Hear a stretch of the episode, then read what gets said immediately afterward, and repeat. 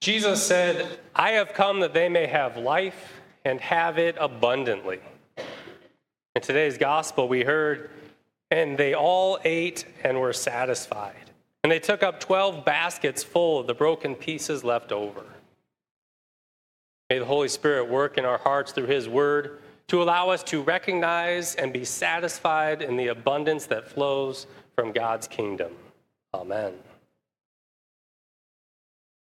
Dear brothers and sisters in Christ, what's on your mind? She asked. They were eating at a restaurant. It was date night, the one Friday a month JC and her husband would go out without the kids. But Jake was quiet. He was processing things at work. He found out that a coworker had cancer. He was about the same age, and he also had two boys.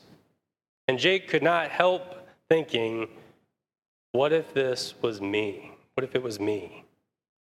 He didn't want to ruin the evening by bringing it up. It's strange how circumstances can shape the way we experience a meal.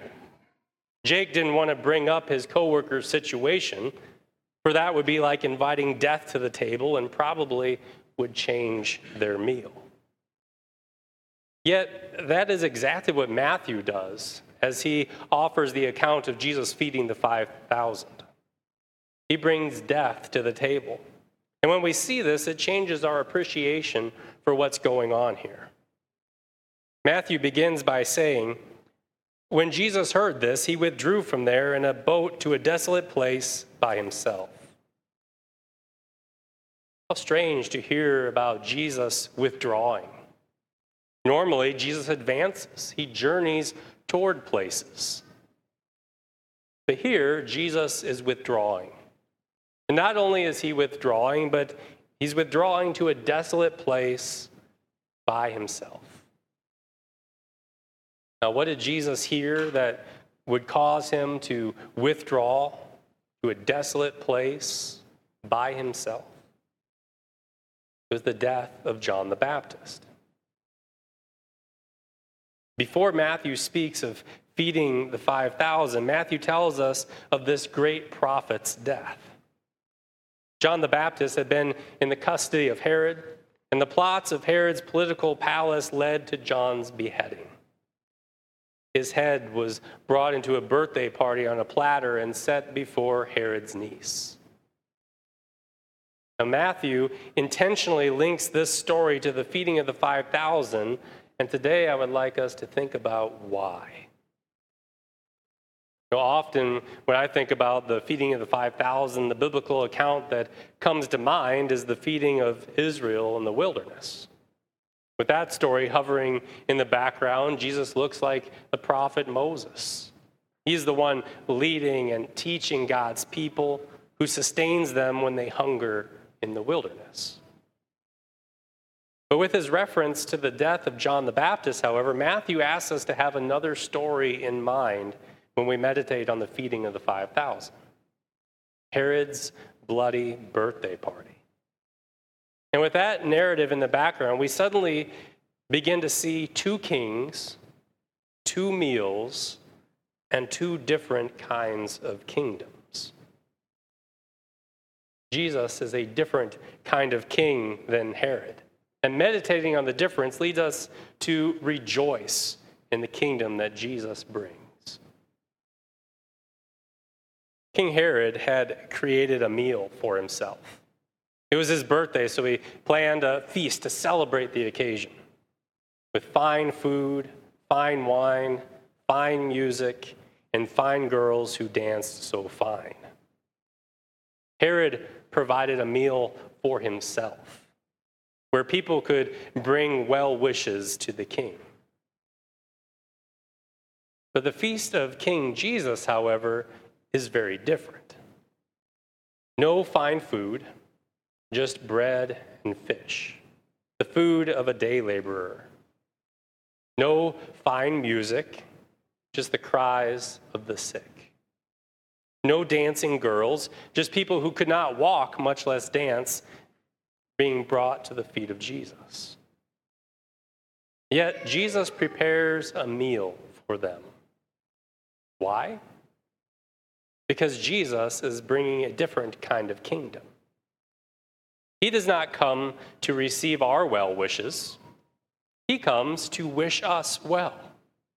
His kingdom is not filled with palace intrigues that lead to death, but with divine mercy that leads to life. Dancing will be done, but it'll be done by those who have been healed by his mercy. And there will be death, all right, the death of a prophet. Indeed, there will be the death of someone more than a prophet Jesus Christ, the very Son of God. His death, however, will not just be the result of petty games of power among the religious leaders. His death will be the result of God the Father's gracious plan to use his power to end sickness and death on this earth. The power of God, which comes in Jesus, is present at this dinner. He has come to bring healing to the sick, food to the hungry, and salvation to all who live under the reign of death. Now, the kingdom of Jesus doesn't always fit into how this world thinks. But Jesus doesn't live within the boundaries of the sensible. It wasn't sensible to tell fishermen who had been fishing all night and caught nothing to go back in the day when the fish went deep and try again. But Jesus did, and it provided a great catch. It wasn't sensible to assert that a girl who had died was simply asleep. But Jesus did, and then showed it by raising her from the dead. And in the very same way, it wasn't sensible for Jesus to tell his small group of disciples, when faced with a crowd of over 5,000 hungry people, you give them something to eat. But Jesus did. And maybe the disciples were getting used to that by now as a part of their continuing education because they didn't object. They simply take what they have and place it in the hands of Jesus five loaves of bread and two fish. And it's enough for anything. Anything in the hands of the Lord is always enough. More than enough, actually. The kingdom of Jesus is a kingdom that is filled with gifts upon gifts for his people. Jesus is lavish with his gifts. He doesn't carefully measure out to each person an exact portion by saying two ounces of bread and one ounce of fish for each adult, and then there you go, that's just enough for you, move along. No, Jesus gives and gives and keeps on giving more than we think, more than we expect, more than enough, actually. For here in this man, Jesus is our giving God in flesh and bone. Here in this man, Jesus is the one who has come in fulfillment of the words of the prophet Isaiah, providing wine and milk, or in this case, bread and fish, without money and without price, that all may come and be filled. And that all means not only the people in Isaiah's day or the over 5,000 gathered in the countryside around Jesus, but it also includes you and me today.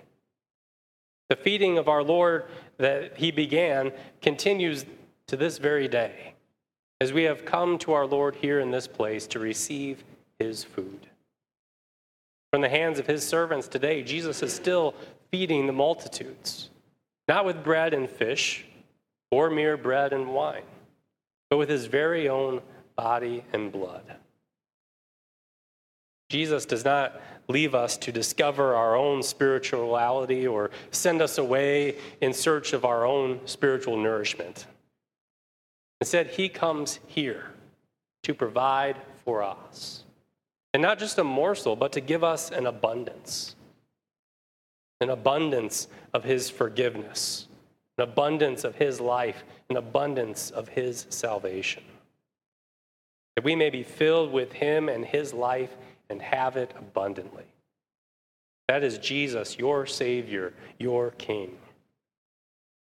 The kingdom of Jesus is filled with the poor the weak, the suffering, people like you and me.